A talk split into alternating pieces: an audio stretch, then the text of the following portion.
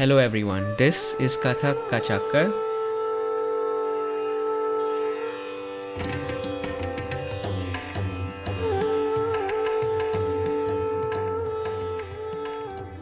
My name is Pramit, and this place is designed to be a central platform to bring conversations with Kathakars across the globe. Today, I have with me Meher Kriti Nigam. Meher is a Kathak artist and a final year student of engineering who studies electronics and communication with a specialization in the biomedical field. Apart from her technical education, she's also attended two diplomas in Kathak and Hindustani vocals. She's fortunate enough to get trained under Srimati Leena Malakar of Jaipur Gharana and Guru Pandit Divyang Vakil ji. Her journey with Kathak began when she was just 3 years old. Over the years, she's performed in various events across the country, from the Indywood Film Festival in Hyderabad to performing for MNCs like NIIT Technologies. She's also won a number of competitions at both school and college level. The world has been nice to her, and in the past 2 years, she's gotten the opportunity to hold fundraising dance workshops for NGOs. She's also been a dance instructor at various NGOs and taught their children for free. She wishes to pursue arts and cultural management for her master's. With the world, she believes art, technology, and commerce are no longer separate fields, and that we can advance so much by attaining knowledge in all fields and create masterpieces. Meher, how are you? I'm good. How are you? Yeah, doing well. I just finished my Talvidya class and getting ready for this. So it's been going to be fun. So Meher, for you, I guess let's start. Recently you started working with SPIC MACAY. So could you tell us what that is like? So around a month and a half or probably 2 months back, there was this one poster that said volunteer with us from SPIC MACAY, and I messaged them. They were kind enough to let me in and have me as a part of their team. And I'm working with, I earlier got introduced in one of the segments that support the artists, wherein they support the mostly folk artists and artisans. They ask for their work in digital form, that is a video or photos, because for artisans, it's mostly photos, and they put it up on their online platforms and support their work and also support them financially. And when I joined, they had completed around 200 artists, but in the past 1.5 months, it's close to 450 I guess. Okay. Yes. So the team is not very big actually, and so I'm in the artist coordinator team, and I sometimes work with content and media as well. But and there are not a lot of people who are doing the work, but somehow it's very swift. Everybody has put up a lot of effort in there. So yes, that's the thing. And because SPIC MACAY is a brand, everybody knows what SPIC MACAY is, so it's easier, I guess, for the organization also to reach out to artists. Right. And the other thing that I am into is Cinema Classics. That's another segment of SPIC MACAY, where they host film screenings, and they call upon institutions, school or college level institutions. And so I just had one yesterday where I was the moderator. There were around 10 institutions. One of them was obviously the host institution, and we saw Phörpa, The Cup. That's a movie that got nominated for Academy Awards. Okay. It was a brilliant movie. Everybody should watch it. I mean, I was a fan. What's the name again? Phörpa. Okay. In English, it's The Cup. Oh, okay. Yeah.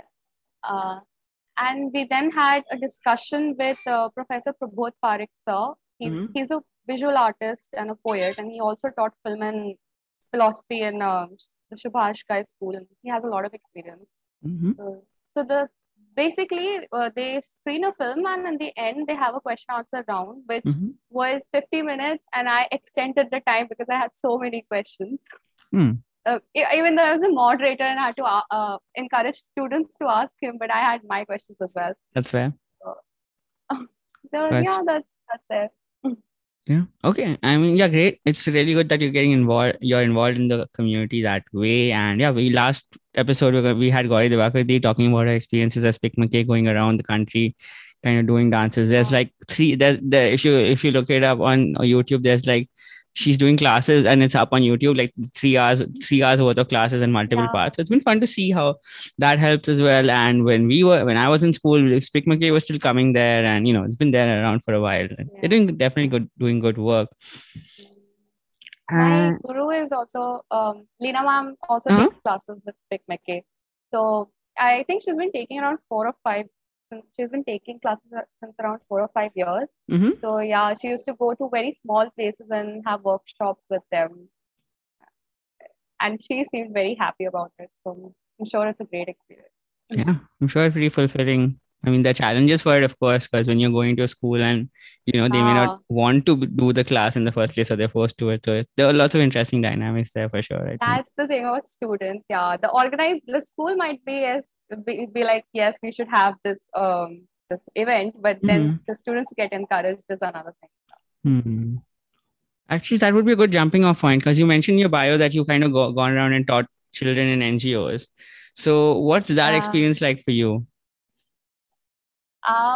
It was different with different NGOs. Okay. So in the first one, I had students from, I think, class 7 to class 11.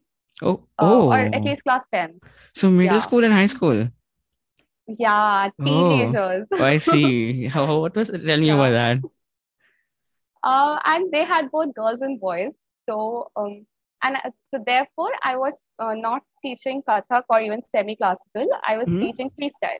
Right. And I'm not a freestyle dancer myself, I think, because I had to learn the choreos myself first. Like, I can think of it because there's so much of content today that obviously you're watching every form of dancing. Mm-hmm. But even then, I could think, and then I had to practice myself and then teach them. Okay. The thing was that this was all in an online mode. Mm-hmm. So there was a batch of, I think, 40 to 45 students. Mm-hmm. And I had to ask them to turn on their cameras, and I had to encourage them into dancing. I had to do a little chit chat so that they would be comfortable with me, because so I was a part of Project NISA, and they focus on teaching dancing to NGOs specifically. Okay. So yeah, the thing is that the students sometimes their NGO has decided that they're going to have dance classes, but it's not really up to them. So even I have to try that they get encouraged in attending the classes wholeheartedly and not just for the sake of it. Mm-hmm. So that was quite a challenge. And then with my second NGO, and that was based in Bangalore. Kanya Ghar was the name, yes. That was based in Bangalore. Mm-hmm. And over there, the problem was that the girls were very interested in learning. They were shy, but they were interested. But the thing was that they did not know Hindi or English that well. I only know Hindi and English and a bit of French, but definitely I don't know Kannada at all. Okay. So yeah, there used to be a teacher who would help us out, translate what I was saying to them, and then translate their doubts to me. Okay. But that was fun because I was teaching them semi-classical, and then I also taught them a bit of Kathak, very little. Because those girls were 7 years, I think, was the minimum, and the max was 14 or 13 years. Mm. So, yeah, just the beginning of their teens. Mm-hmm. So that was a different experience, and the girls were like all like akka. I used to be so happy. And in the end, we used to do this exercise that I learned from my experience in theater and education from NSD. Was that I used to make them give expressions. So like if you're saying laugh, so everybody has to laugh. Then I say go sad, everybody is sad. Then cry, then angry. So all of that I think helped me in developing the bond with students. Yeah, that seems interesting in the sense like you're two different demographics to deal with and how you dealt with each thing separately. So thank you for explaining that. It really helps. So Meher, the next thing I want to go into is like the dance club, so background that you run, you're part of a Kathak club in VIT. So I guess, could you just tell us a little bit about how that started? That started in 2008, 2019, I guess, in my second year, probably. So in my first year, I went for Indywood Film Festival, and that was a very good opportunity because that particular event was open for everybody and not just for the dance club. Mm-hmm. So even while I was not a part of DC, I could participate. And the thing is that VIT has this rule and that in the first semester of your engineering or whatever course you pick up, you are not allowed to be a part of any club. That's new. Yeah, that was just heartbreak, yes. But now that I look, I think that's fine, because with so many different things going on, your credit system, you have to understand FFPs, that credit system, you have to understand your new subjects, although they do have physics, chemistry, math kind of things. So first semester that way is okay, but still, then the relationship that you have with professors is different from the way you have it with teachers back in, especially till class 12. For sure. Over there, that was more of a personal thing. Over here, it's like the teacher is doing their job, you're doing your job. That's it. So with so many quizzes, assignments, everything. Okay, I understand. And the new city, of course, a new environment. For sure. So yeah, I can understand why they put this. But then I was very sad because I had to just be my hostel and my class, and all the classes were taking place in the same room. It was so annoying. I was like, how can I sit here? This is not school. Whatever image I had for college was like, you'll be roaming around for different classes, and that is what actually happens. Yeah. But in the first semester, they made our timetable and they put every class in the same room. It was very sad. I was like, what am I doing? This is not what I wanted. So yeah, so Indywood was a very good thing for me. Before that, I wanted to come back. And through Indywood, I got to know my seniors. We kind of developed a bond. And the next semester, in the second year, we somehow this idea came up that let's have a Kathak team. That was not my idea, honestly. But I think that happened for my good, because while I was happy learning new dance forms, the soul wants what the soul wants and the body wants what, like, I've been training since I was 3.5.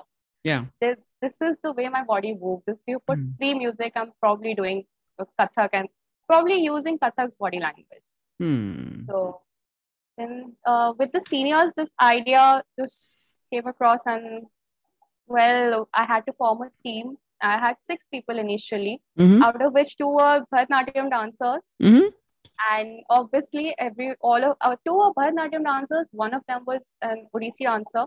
And the rest of us also had very different style of Kathak.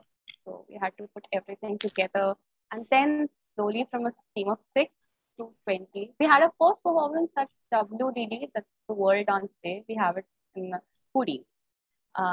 That was quite good. Like, I remember after the performance ended, there were 2 girls who came and I was like, oh, we're so happy that the Kathak team has started. We also want to join. I was like, oh my God, happiest moment. Then the team obviously grew from 6 to now, I think it's 21. You have 21 people in a Kathak dance team in a university? Yeah. And amazing. You know, so VITDC has this thing where we have alpha teams and beta teams. The beta teams are ones who do not go for competition, but they get to learn and perform in the smaller events. Understood. And we have a beta team of, I think 18. So I was like, yay. I see. There are so many people. That's what I've learned. There are so many people who want to perform Kathak. And probably because, this is my personal opinion, but I feel Kathak's way, the style is, I'm not saying with all the parhans and everything, but the way the body flows. I think it comes naturally to a lot of people. That is why a lot of semi-classical that you see on Instagram these days, if they get trained in Kathak, I think they can do fine. I see. Not talking about the theoretical aspects, but the dances. Okay. So there were a lot of kids who wanted to join the Kathak team, and not just girls. There were. I think we auditioned 3 or 4 boys as well. Like we selected them, but other teams also selected them, so they picked them. Makes sense. A little sad for us. Yeah. Yeah, that's what I'm saying. They do not have the proper training, and it's a little sad that not everybody gets that training, the proper core training, right? Because in order to understand any particular art form, you need to know basics. You cannot just jump into one day of having a Tatkar and the other day of having some fusion dance form. Of course, you can perform fusion Kathak as well and everything is good. Right. But you need to know something before you jump on to the next thing. And that's, I mean, I found myself as somebody who's very blessed with the kind of teachers I've had. They were very strict, but yeah, they taught me well, I feel. So that's what I'm saying. A lot of kids wanted to join the Kathak team. And then, yeah, happened. I see. So, yeah, and there's a lot of things to explore here, Meher, I guess. So when you're kind of picking people for a Kathak club, what kind of expectations do you have from the team members? Is it like a kind of training them from scratch? You're taking intermediate, advanced students, or what's it like for the club? Because it's different from an academy, because you're different objectives and things like that. Yeah. So the thing is that what we did in our, so there are two rounds in this thing, then the DC auditions. So the first one is when they perform for a minute and they send their videos, because now this time it was online, and that's their choreography and everything. And what we did was we just looked for the body language throughout. Like if I feel that the person can perform, I picked them for the second round. And then after that, in the second round, we had a screening of around, the screening is where we teach them and then they learn the choreos at that moment itself and they have to perform it. So that we had, in that, I had a Tatkar, and then we had one Heart. There was one section of, so that was one section from the WDD choreo, that's the World Dance Day choreo. That was also, that was Kathak fusion, but it was on Traparhan. So it had a lot of Kathak bowls in it. That was there. And then there was one choreography that was more focused on bhav and kind of can be called or semi-classical as well. And yeah, the thing was that we were continuously looking for body language only. I mean, even if there's a student, so Tatkar is, if you want to learn it quick, that is just tapping of your feet. It's nothing more to that. In advanced level there is, but the basics are that. So if you teach them a tihai, a basic tihai, and they're able to pick it up, they are capable of picking up further as well, I think. Okay. That was one thing. And then the way their angles are, especially in this semester, because all of this is online. So explaining our dancers, the angle will get very difficult if they do not have any idea at all. So we had that thing. And yeah, expressions. But I was not very concerned with whether or not they have their formal training in Kathak. Even if they've learned it for just 2 or 3 years, and they're very good in learning new things quickly. Right. So I was like, yeah, we can come. And for the beta team, we had this thing where we were very basic. So because there were a lot of Bharatanatyam dancers who wanted to learn Kathak, just the way I am. I started learning Odissi from my friend because I was like so interested in it. So if, even a slight bit of understanding was there, we just took that. Understood. Yeah, I mean, it's very interesting that you're building out this club and you're kind of working with what you have. So now that when people get into your club, how do you kind of divide your... I guess first thing I want to know is like, since you have people coming on between different styles and things like that, and they're going to be, there's no necessarily one style, right? So how do you sit with your dancers and come up with a uniform structure for choreography, or what movements to do and what to teach and what not to teach?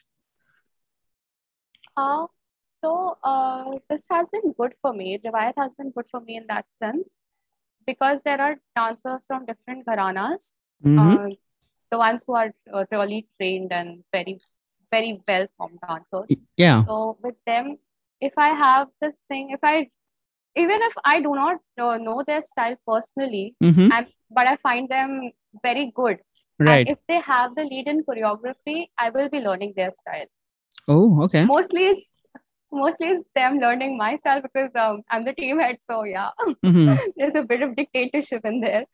But yeah, if, for example, if there's a girl and she's from Lucknow Gharana and it is her department for the particular section of the song that she's going to make a choreography, then I learn her style. And because of this, I've kind of learned new steps, which were not really the ones I did. And I think that was very beneficial because in today's time, it's very important to know your Gharana, but it's also important to kind of have your body, make your body comfortable in other Gharanas and their steps as well. That was very nice. And the other thing, that's the only thing I look into. Understood. So yeah, so from what I understand, you're kind of open to kind of absorbing other styles, and you decide who takes the lead, and we kind of stick to that. Yeah. So, Meher, I guess the next thing I wanted to know is, how do you design choreographies in the VIT dance club, in the sense like, there's a competition coming up or there's something you want to prepare from? So knowing the rule, I guess, yes. Could you walk us through an example of like, say you prepared for this competition, these were the rules, or this was, the audience, and like how you design the choreography, who you pick together. Just very curious about that process. That depends a lot about what the competition is. So for example, if there's this competition that, that has a separate category for Western and classical, then that means the person who's going to come for the classical, the person who's going to be the judge for the classical one is going to be a classical artist themselves. So we also need to remember that we're classical dancers and that we cannot fool him or her. So our choreography is very shuddha, very pure. It's a lot. It's not having a lot of classical segment to it, but I feel that every time there's a choreography, even if it's a tarana, bhao plays a lot of role. Especially if it's for some competition. If it's for some competition, it has to be swift. Like it has to have a lot of energy, and also have a balance between that and bhao segment of it. Yeah. The other thing for things like a college performance, that's like World Dance Day or Rivera performance, we have kind of picked up songs that were also from Bollywood, that were Kathak fusions, Bollywood, majorly songs that people have heard. And when I say Bollywood, I think today Bollywood is not one genre, right? I mean, we have so many songs, so many different kinds of styles going on in there in itself. Like Ghar More Par Desi, although people have heard a lot of times, but it can still be considered as semi-classical. And it's a beautiful song. And then we had this amazing web series, Bandish Bandits. And their songs were just brilliant. Absolutely. Yeah. And then the thing is that we want songs that people have heard before, so that they don't get bored. They don't, or they don't feel like, oh, what is happening? Because you also have to respect the audience that's coming. Right. For example, and it's different for WDD and Rivera as well, because WDD happens in kind of an open space, but the crowd is not very large. With Rivera, we are performing on the same stage, that's the pro show stage we call, where Ayushman Khurana and Sonu Nigam perform. And could you tell everyone what Rivera is? Rivera is the college festival, the cultural and sports college festival of VIT, VIT University. And this is what I've been told, that it's the third largest college festival in India. Yeah, that's what goes inside VIT. And I respect that because we work hard for it. Yeah, for sure. Yeah, and so the Rivera stage, that's the pro-show stage, is where we have all the concerts. Celebrities come and perform there. Yeah, like just as I said, Sonu Nigam and Ayushman Khurana and Shreya Ghoshal. So celebrities perform there. Zakir Khan gave his... it's comedy show on the Rivera Pro Show stage. Oh, nice. Such a big artist. And there's this huge crowd. proper, it's like a proper concert. Pro shows are proper concerts. And that is where we also have the VIT Dance Club performances. That is all the seven teams, the Alpha ones perform there. And they have for around 5 to 7 minutes each for each team. And this is a dream stage for all of us, because we get such a big crowd and it's the professional thing. Everything is, we have stage rehearsals and everything. Beautiful. And it's very large. So, but the thing is that when you have an audience like that, you want them to be engaged in what you're performing. And for that, you need music that they've heard before. And that has a lot of energy. So, yeah, we picked up songs from albums like Jodha Akbar and things like that. Understood. And yeah, thanks for giving that background.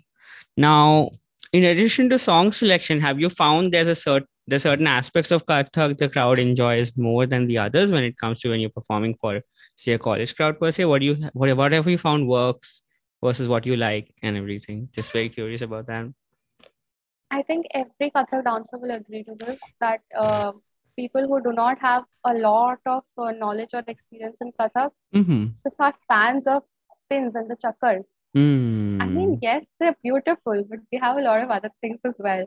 But yeah, the audience loves that. The general audience loves chakkars and speed and all those things. And Trapadhan got hit, I feel, because it has a lot of energy to itself. And Trapadhan is a music I really respect. It's like I get goosebumps every time I listen to it. Yeah, that's the kind of thing audiences like. And yeah, because we were talking about competitions as well. Whenever it's a competition of where there's no soul, Western or classical category, I try to keep the choreographies very mainstream. And not just me, every other dancer keeps the choreography very mainstream. Because if the judge is not the classical artist themselves, they're not so experienced in this domain. That makes sense. And that's when we can take advantage. I see. Yeah. Okay. And since you talked about performing all across the country or having multiple performances, could you tell us a little bit about like where you've performed and if you have any anecdotes to share from there when you've been going outside college to perform and represent VIT as well?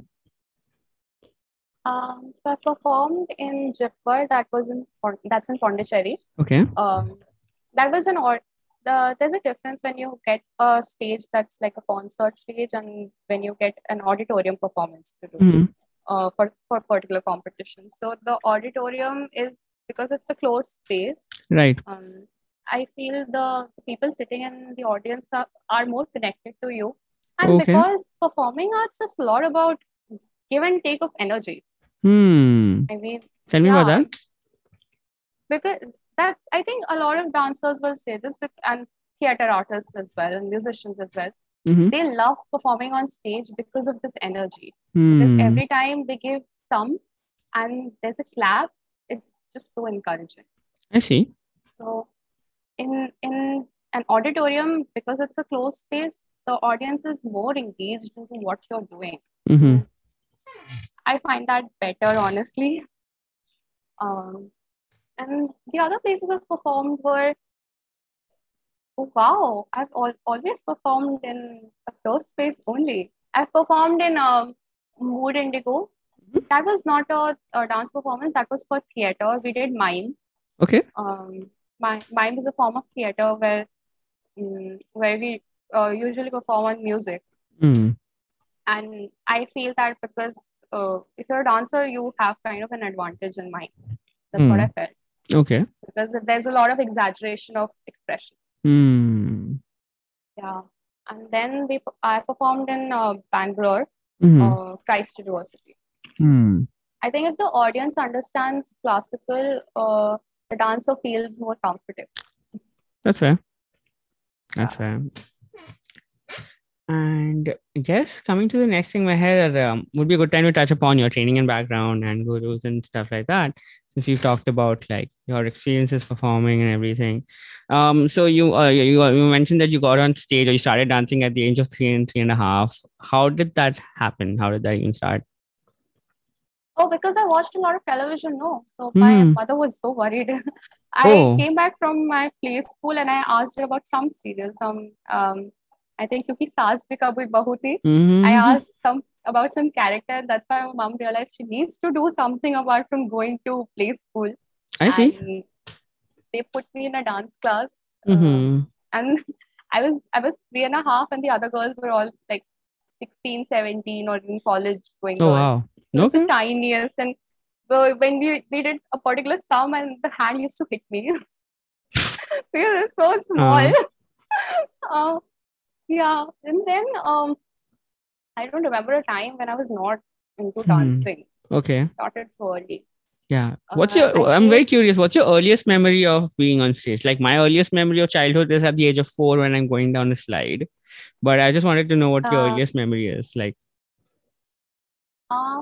Yeah, the one I told you about, not getting hit. Oh, hit that by yourself. Very prominent by some hand. That's very prominent in the dance class. Still remember it. Yeah, you were saying? And yeah, and the other stage memories. This is when I was 5 years old. I have a very glimpse of what it was. Okay. So I had a performance, and my family believes in Meher Baba, Avatar Meher Baba, and we take him as Avatar, as God. And there's this Amar Tithi that happens in Mehrabad, that's in Ahmednagar, every year on 30th and 31st of January. And so that is when people go to the Samadhi. And there's also a very beautiful and very grand scale cultural fest that's going on there on the stage. There are plays, there are magic shows, there are dance performances, bhajans, everything. And this was when I was 5 years old. And the crowd is huge because it's a spiritual place and a spiritual kind of an event. The crowd is really huge. And I have this memory when I was dancing. And so there was a point when I had to have the sum. And I have come before the sum. So now I'm putting my second leg on the sum to just tell the audience I know where the music is. Yeah, that's the earliest memory. I've always danced. Awesome. That's pretty cool that you always dance and like that's kind of how you started. So what, and could you tell us a little bit about like your Kathak training and background, who you trained with and what was that like learning with them?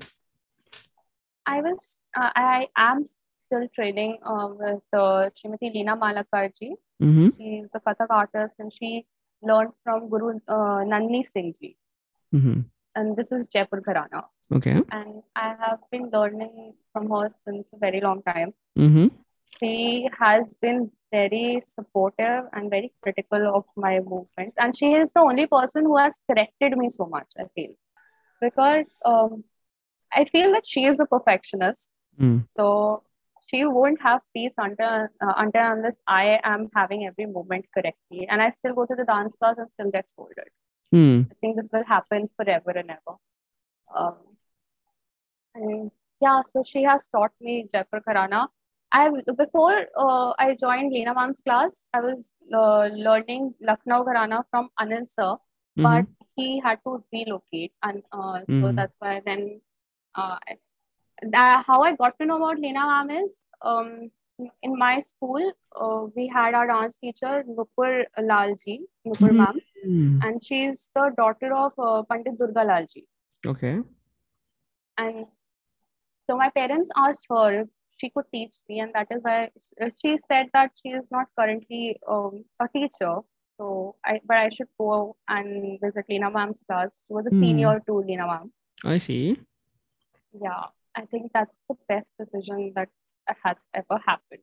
Leena Mam has changed the way I dance, and she can change anybody. If I can dance thoda sa bhi in a good way, I think anybody can, because I had everything going on wrong with the way I danced. I used to have my hand postures were all incorrect. I was not very good with tal. she is very hardworking, I would say. That's amazing. So, and like, I wanted very curious about this. Like, were you, in terms of doing Riyaz, were you always motivated to do Riyaz, or how did your how did Leena ji kind of encourage you when you were kind of falling behind, if you were falling behind or if you weren't interested at certain times? So how does she do that for her students? Okay, so I remember so many cases where, because my father is an artist, and because my father is an artist, there are a lot of close people in our lives who are also artists, and every artist will tell you to practice. I have this big mirror in my room as well. My parents are super supportive when it comes to art. Yeah, but and I don't know if I practiced much or not, but I used to be regular in my dance class. But Leena ma'am used to scold a lot in the beginning. There were so many things that were going incorrectly. So I remember every day at our classes began at 4:30. Every day 4:15, I used to have a stomach ache. I can't go today. I have the stomach ache. It's so difficult. Mama, how will I go? And there was a time when my mom said that either you go today or you're not going ever. This is the end. I can't do this every other day where you are just like, yeah, today I have a stomach ache. That is how much I was terrified of Leena ma'am was scolding. But she used to say that practice for half an hour a day, but practice regularly. And with time, I realized what she was saying. And when I stopped, when Riyaz and all stopped in class 11 and 12, because the studies were so much, I had my coaching classes going on. I took PCM and preparing for engineering entrance exams. 10th mathematics and 11th mathematics are completely different. It's like, I feel that till class 10, they just fool us. You get full marks in every subject. I was a very good student. So I had a lot of enthusiasm. I also do very well in PCM in class 11 as well, and then just shattered. And that led me to studying a lot more. And my Riyaz time literally came down to zero.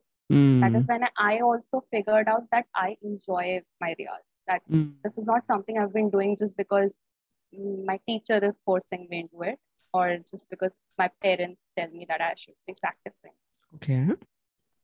11 and 12 is when I, because I was so separated from Kathak, I wasn't separated. I was still giving one or two performances that I could get that time, but it was, the Riyaz was not happening. And Riyaz for, when you do Riyaz for yourself, when you do not have an aim ahead, that is like, you do not have this thing that I have a performance or I have to make some video or something. Just doing Riyaz for the sake of doing Riyaz. That is a different experience. And I missed that. So I realized that it's serious. I have to, get back to it. Yeah, I mean, it's very telling that, you kind of understand the value of something when you kind of lose it. So it's a great example of that. And when it comes to your connection with your guru Meher, in the sense, like, you started out when you were kind of a beginner and now you're advanced. And so how has your relationship with your Guruji developed over the years, or evolved over the years, as you've kind of, learned Kathak more and more? I think, and I say this a lot, I think with the relationship that I have with her, I think she has a lot of more memories than I have. Right. Because I was a child back then. And over years, it has kind of turned into friendship. When I'm in the class, she's always correcting me. But there are a lot of secrets that we share, and you get chatty with your guru. And it's a very comfortable place that I'm in right now with her, where I can discuss things with her, and that I think should happen between the student and the teacher. Because if you're taking Kathak or any dance style as an art form, after a certain point, you will have questions. And even in the intricacies of how a choreography is formed and everything. And these are not just technical questions on a particular mudra or a particular step. They're like conceptual questions. And in order to have that get answered, you need to have the bond with your guru, where you can be comfortable enough to ask them such questions. So yes, over years, I've come up come in this really amazing place with her. And I can, it's not always questioning things, it's just discussing things. It's important. And for an artist especially, and I think artists are also curious people. They have millions of questions going on in their heads. And especially when it comes to classical arts, because it has existed for so long. And that it has developed its kind of pace. And now you are this new generation kid with new thoughts. You are kind of understanding that aspect, you're understanding what your brain tells you. Good to have a comfortable place. That's a great way of wrapping that up, Meher. And just to go on this a little deeper, in the sense, you know, I'm a beginner student, so the questions I have is like, where does my hand go, or and all that stuff, or is it in the right corner and things like that, right? But now for you, I wanted to know, like, Meher, in your stage in where you are in Kathak, what are you learning right now, and what kind of concepts and things are you discussing with your Guruji, like in your current stage in Kathak? Just very curious about that. So, for very long, we've been working on a beautiful Durga Paran. Yes, and now when I was, I think 11 or 12, that time also we did Durga Parans, but that level and now what we have is completely different. The choreography for us also, the choreography that she makes is also very, has a lot of mythological aspects to it. And the expressions are, at least what they expect from us, is mature expressions. And it's not always a child who's smiling. It's a child who's emoting expression. I see. You're no longer just a kid who is standing on stage and smiling and performing for heart or an uthan or a thumbi. Right. You have to express more than that. So those are the things that we discuss now. I feel like this time when I came for the lockdown, I came here, I kind of realized that Leena Mama started considering me as an adult as well. So her choreographies were different for me. Okay. That has changed. Yeah. And I think if you're a beginner who is also an adult, I think that's also a different thing. When I was a beginner, I was so small. Half of the things I would not even understand, right? Or wait, would what? Not... yeah, sorry. I was saying you kind of just, you might not have understood it, but your body just kind of absorbed it into your system, right? Yeah. Yeah. Okay.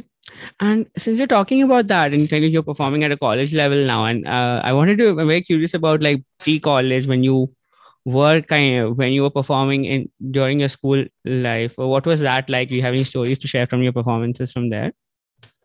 Or your most memorable performances from that era, I guess? School performances were because Nupur Ma'am was there, and Nupur Ma'am is a Kathak dancer herself. And not just a Kathak dancer, she's the daughter of one of the best Kathak dancers in the world. Right. So no, because Nupur Ma'am was there, and then I had started training with Leena Ma'am, and this is the same Gharana, Jaipur Gharana. So not just the same Gharana, almost the similar style in the same Gharana as well. Okay. So, very close. So Nupur Ma'am would put me up for good choreographies and had invested good time in my dance performances. That was really good. Other than that, there were times I also did Garba and, you know, the folk dance styles that you do for a particular assembly performance or something. But for competitions, I would say Nupur Ma'am really helped me a lot. There were concepts that we would work on. Yeah, I remember there was this one competition that happened in DPS Bulandshahr. I'm not wrong, and in that was a competition where one had to be singing, that was live singing, and then enacting that. So I played Urmila, Lakshmanji's wife, and that was based on the lines of that Urmila is actually missing Lakshmanji so much that. It was her grief and her memories of that. That is something I got to do because Nupur Ma'am was Nupur Ma'am and because I was training with Leena Ma'am. Yeah. Okay. Yeah, thanks for sharing that. Kind of helps understand what you were working on then and working on now. And the next thing I wanted to touch upon is Setal Vidya. So I'm like a beginner student there, and you've been doing it for a while. So yeah, what's how did you start? I mean, how has it been learning Tal Vidya from Pandit Divyang Vakil ji? It's been really rewarding, I would say. Okay. I mean, and I think it happened at a very particular and a very correct time. I see. Tal Vidya for me happened at a very correct time. I was not very. You know, I'm just 21 years old. So, right. And I have learned Kathak for a while, so I can grasp things. Mm. I joined for two of his workshops. In the first workshop, I was so intimidated and overwhelmed with whatever was happening, because Guruji, when Guruji does his padhan, it's like magic happening. You want to just listen and listen.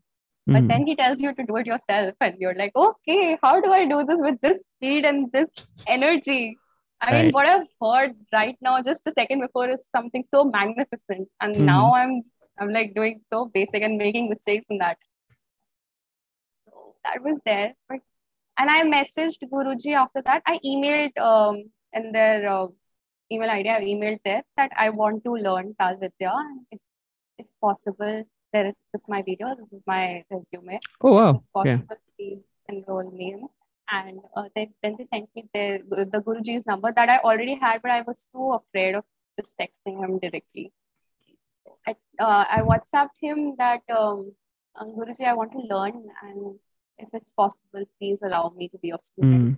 And this is around 9:50 in the morning, and for the 10 a.m. Wednesday class, he just sent me the Zoom link and he said, join.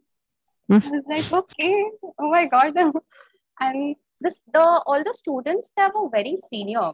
I'm very well experienced, and people I really admire who have great knowledge in Kathak. So that was also a little difficult for me, because I was kind of the youngest in the batch, and youngest in the batch who had recently gone through college life where she was not directly in touch with the guru for long. So, but even though I was practicing, it was not to the extent that it's supposed to be, right? But Guruji is very encouraging. I mean, I have made mistakes, and at the end, he has told me, "Koi baat nahi, just do it again." And then I've again made the mistake, and then promised him I would practice. And I've also said, there are a lot of times that I've sent him voice recordings of what he teaches in class. So he says that you should send your lessons. So I practice that and then send him the voice recordings of the Padhans. He has never been angry or irritated or ran out of patience. I don't think he has ever done that. Not just for me, I think with everybody. He has never done that. He's so calm and so positive. When I met him, he came to Delhi, I think around a month and a half back or 2 months back maybe. He came here, and so my parents also met him. I mean, even my mom said that there's something so positive about just him, his aura, that you want to talk to him. And in your head, you have already decided that he's a very good person. If you meet him in person, you will feel the energy. It's brilliant. And then he's very positive. And I mean, of recent, I've started saying that if I want to become, there's a role model in the way I should be carrying myself, I think it's Guruji. So calm and confident and peaceful. So positive that it makes you get positive. Yeah, that is pretty relatable. I think Guruji always says to carry a rhythm in your head and play a song in your head. So I think a couple of days ago, I was at the coffee break in my office, and I was just playing a beat on the table for some reason. And somebody asked me, what song is that? I'm like, I just made that up, I'm just playing whatever. So there was that. And yeah, the Guruji's I just heard that he's planning to come back to the US soon, so hopefully I'll get to meet him as well, so looking forward to that. And yeah, so Meher, I guess you mentioned that you felt intimidated because a lot of dancers were senior. So what did you do, or what kind of practices and like mindset strategies did you evolve? Did you adopt to get over that and kind of use that to your benefit? I think the primary one was, so I used to do this thing that in the Zoom session, right? Mm-hmm. I would pin him. I would focus only on him. Yeah. Only, I want to see only and only his face. Okay, I do. Because he gives such positive energy and encourages you so much that even you want to kind of do better then. Right. And he's always so full of belief that, no, you will do it fine. You just have to practice a little more and then you'll get it. It's not very difficult. That's the way he teaches you. Makes things seem approachable. Right. And the other thing was, we have these revision sessions. That is, on every Monday, we have revision where all of the students are only discussing and revising whatever he has taught. Okay. So, so, for example, there's Shruti Di in our class, Shruti Patki Di. She's also a Kathak dancer, obviously.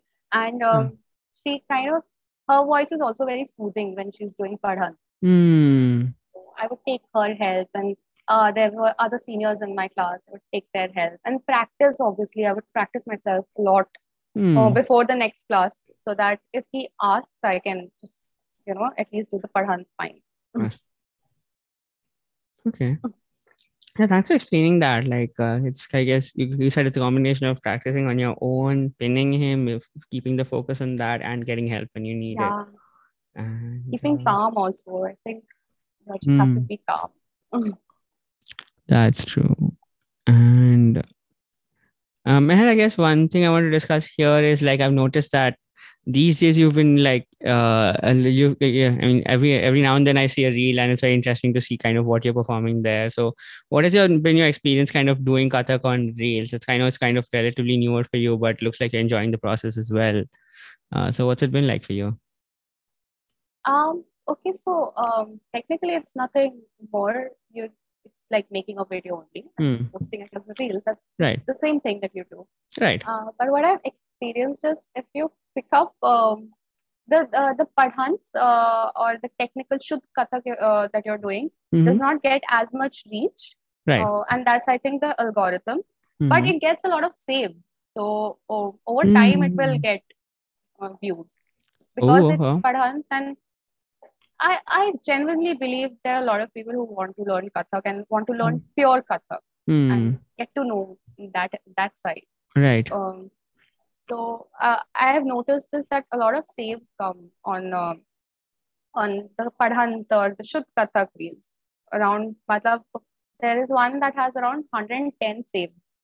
So that kind of, and I have how many followers I have? 600 followers I have. So that's a big deal for that. But the songs that are trending, the algorithm kind of picks them up. For example, if you are doing some Bollywood song, or if you're doing a song from Bandish Bandits, I say, so because it's already in the algorithm, it kind of gets a lot more reach than the other one. Yeah, that's it. That's pretty simple. But and the good thing is that now it has a 60-second reel also. Okay. 60-second reel is similar to the normal post that you make. That's good. And the reels have a lot more reach than normal posts or IGTVs as well. That's good. Yeah, I think I've always been confused about the 30-60 second thing. I have to try that again. But next thing I want to ask you is, first of all, I think you did a great job of explaining what you're doing there and why you're doing it and what works and what doesn't. I do want to acknowledge that. I really liked what you said there. And I think one thing we wanted to discuss is say I have in my notes here diversity in gender or the way we express gender in Kathak. So what do you feel about that? How is it being done, or what can be done differently, or what would you like to do? Actually, 2 days back I was listening to Barkha Di's podcast on Kathak Kachakkar. Okay. She was telling about some I don't remember the name of her project, but it was based on the transgender community. And she was just sharing her ideas. And that I felt on very similar lines over there. What I feel is that there are times when I just feel that even if I'm representing a cis female, I would say, I'm not really being very honest and correct with it. I would show that she's wearing a jewelry, or she's doing her hair, and she's applying makeup. Right. And I don't do all of that on a lot of days. Okay. So am I being honest with it, or am I choosing those steps just because I've learned those steps and I don't have any new ideas? Okay. That is something I question myself a lot. And if I have to show a man, so my shoulders will automatically get broadened, and if it's a woman, they'll be soft. Okay. And if it's a man, it's mostly broad shoulders, and then I'll probably show that he's wearing a pagdi. But there are other ways as well, and who defines that a man is wearing a pagdi or not? Or every time I have to show a man, it has the character needs to have broad shoulders. Who said that? Okay. Why am I always doing this? This is a very common question that I ask myself. Not just with genders, also sometimes when I have to show nature, I just make a tree and pluck flowers, and I am just like, why am I doing this? I don't do this myself. Keep on telling people that plucking flowers is a bad thing. I'm doing this. Yeah. So the basic reason is that this is what I have been fed, and I do not have new ideas. That's why I'm describing a woman in this aspect only. And you have to quickly show a woman in 2 or 3 seconds, I'll just make a braid. So I don't think genders get represented very correctly, although also are all genders being represented? I might not have a lot of knowledge on this, but to me in the general segment, I feel no. So I feel that people, when I say people, I include myself, we should have a little more broad approach to it. And I think that will change, because I was literally, I had no idea that Bharati would talk about this. And I was like, oh my God, see, but there are people who are working on such projects. So things are happening. It's not all bad. Things are happening. There are educated artists and dancers. So I think with time, there are things that are going to improve. For sure. There is on that note, this is something I'm planning in December, but there is a Kathak artist called Sagar Kamath. I'll send you the link. But he's also his main thing is a painter. So when you see his paintings, you'll see how he does gender expressions and kind of subverts that. I think you like that stuff. So I'll send you that afterwards. And Meher, so looking at my topic list here, we've kind of covered everything. So that brings me to my last question, Meher. So looking towards the future, you know, as you kind of have like a bachelor's in engineering and you kind of plan out your career in dance as well, what does the future look like for you in terms of taking Kathak forward? To what extent do you want to do it professionally, and where do you see it going? I would love to know about your future plans. Okay, so I feel that if you're a Kathak dancer today, there are a lot of ways of surviving on being a Kathak dancer. You can be a teacher, or the teacher, then you need to know the art form really well, and you need to have certain degrees as well. Yeah. If you're being an authentic and proper Kathak dancer. True that. So Kathak teacher. So you can be a Kathak teacher. With Instagram and all these digital platforms, there's a lot of place for expressions. Although a lot of people feel that with digital platforms, you don't want to show everything to them. I mean, you just don't want to produce art for free. That's fair. That's there. Yeah, but brand collaborations are there. Marketing is something that is really changing the game, I feel. I mean, who thought that web series would have brands giving them sponsorships? Then that's happening. So if it's happening for films and web series, I'm sure it can happen for dance as well. And with time, I feel, and that's why I want to study arts and cultural management as well, because that will help me in getting to know how things are working all around the world.